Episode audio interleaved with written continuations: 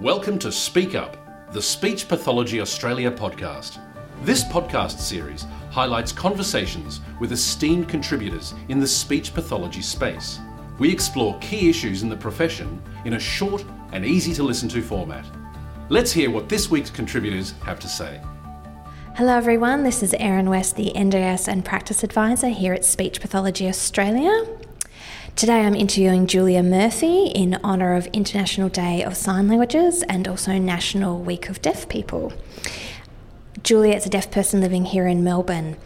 Uh, just a quick little note of housekeeping. You'll hear my voice asking the questions. Uh, Julia actually is u- signing to us in Auslan, the sign language of the deaf, and her responses will be voiced by an interpreter. We also have a video uh, where we've actually captured Julia's responses uh, in Auslan, and we really encourage everybody to have a look at that online. It will be posted alongside the audio file. So, Julia, what does it mean to you to be deaf?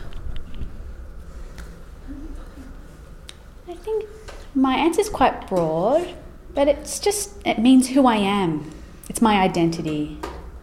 I know where my strengths are, what I'm capable of, and I build myself on that. If there are any weaknesses, I can develop those and improve those. But I know what I'm capable of. I think my identity really comes from what's around me, the environment that I'm in, the deaf community or deaf school that I go to, my work, my family life. I have a strong foundation and I had that from a very early age.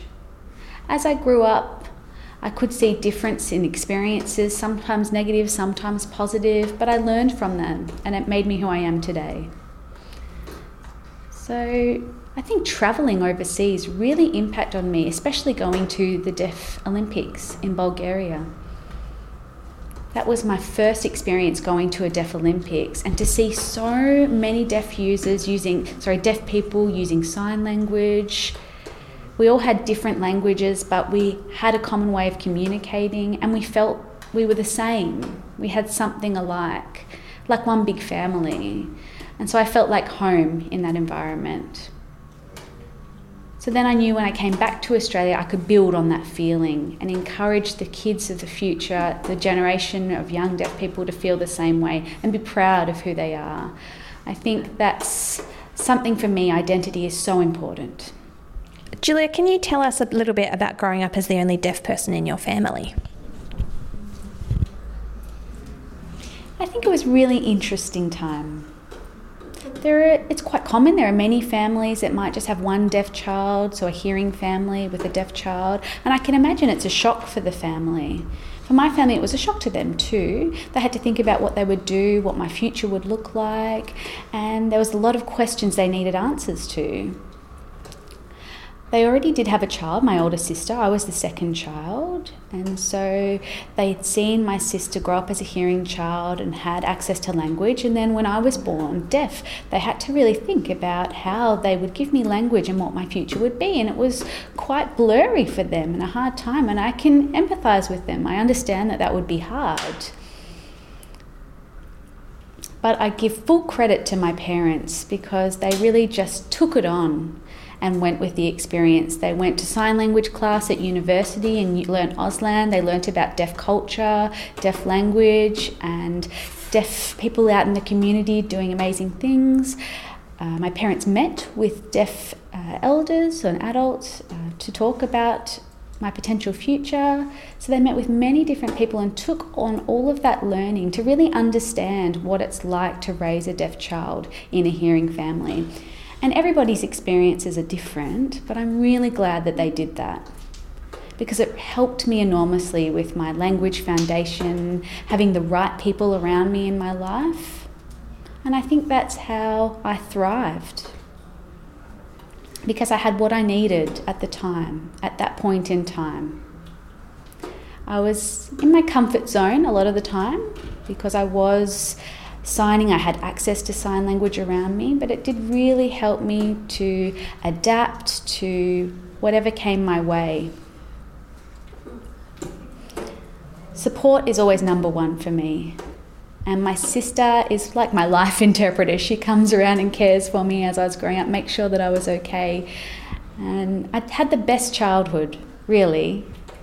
I was raised the same as any other child. I went and played footy. I was asked what I wanted to do. Did I want to be in the drama club? Great, I did that as well. I never missed an opportunity. And I felt that I was extra special because I had sign language and it was cool. And what do you think about accessibility in terms of being able to access everything that you need to or be able to move about in the world uh, just as anybody else who isn't deaf? In your experience, is the world accessible? Yes and no. It's definitely improving massively. I remember when I was younger and you're just a bit naive and you just go about the world and you're in a safe space, you're in a school with other deaf children, my parents and my sister could all sign. And it wasn't until I needed to do something for myself and I didn't have that access that I need to ask. And back then I wasn't comfortable to ask for things I needed. I assumed that it was already there and I didn't have to ask. I sometimes thought it would just automatically appear. But I think what's really important is to have allies in the community. That really is important. So to have hearing people around you that understand what it is deaf people need and how they can provide access, that really helps. For example, maybe a few years ago, um, I wanted to watch a movie and it didn't have any open captions it's getting a lot better now in terms of captioning um, and having particular time slots for open captioning. But back then, uh, they had this thing called a Captiview. I mean, they still exist now, these Captiviews. And I guess I thought they were good, but really they're not good enough. And growing up, I just accepted, oh, that's good enough. But now I realise that good enough is actually not good enough.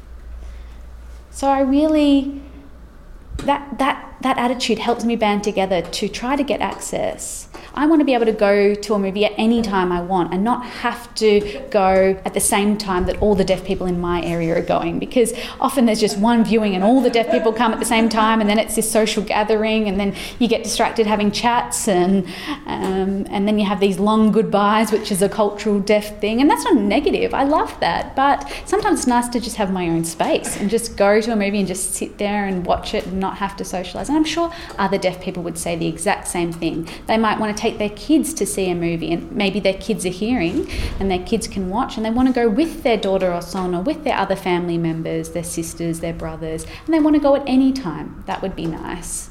I'm sure that many people wouldn't mind hearing people as well wouldn't mind if there's captions on the screen so that you can read at the same time it doesn't only benefit deaf people and growing up captions really helped me improve my english literacy skills as well being able to read the english uh, english words so, actually, when you asked me before about how I learned English, captions helped me as well in learning English, and that benefits everybody.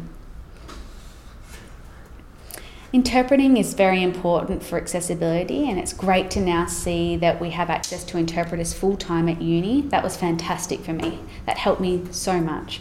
At work, I always have access to interpreters at meetings when I need them, and anywhere I need an uh, an interpreter. Maybe if I want to go to an event like the football, for example, maybe at halftime there's some commentary going on on the oval.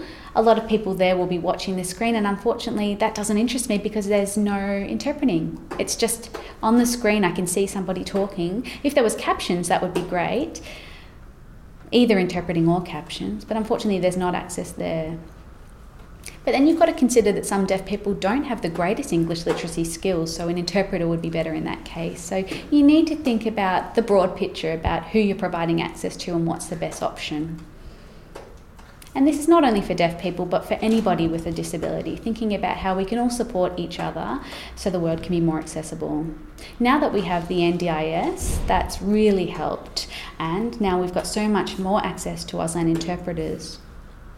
Recently, I was doing some brush letter courses and I had an interpreter there, so I could be part of that, just like any other hearing person could be a part of that. And that's great to feel that way, to feel I can communicate directly with the teacher rather than having to write notes to them. So, access is improving. And I think we need more of that.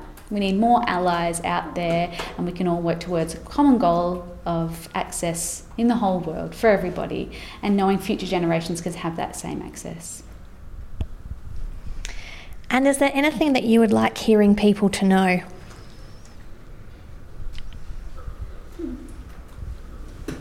Be open minded. Meet a deaf person. It might change your life. And maybe it won't, but you never know unless you meet someone. I find it really enjoyable when a hearing person comes up to me and they might say, Oh, I saw an interpreter on the TV, or I'd like to learn sign language. And it's just spreading the word. I can then recommend some Auslan classes and, you know, say, Come on, go visit the deaf school. I always find when I meet a hearing person that's never met a deaf person before, sometimes they'll come to me and ask for direction. Uh, maybe just on the street, they'll ask me for a direction, and I'll, I'll point to my ear and say, Sorry, I'm deaf, and then they, they might start to panic. So, my advice would be don't panic because you never know what will happen next. Maybe I'll get my phone out, show you the directions, and then we'll have a nice conversation about something. So, just give yourself the opportunity, be open minded, and you never know where it will go and where it will lead you in the future. So, thank you so much for coming in today, Julia. It's been wonderful to hear about your experience as a deaf person and as a teacher who's teaching the next generation of deaf children. Thank you so much for coming in today. Thank you for having me. It was my pleasure. We hope you enjoyed this week's conversation.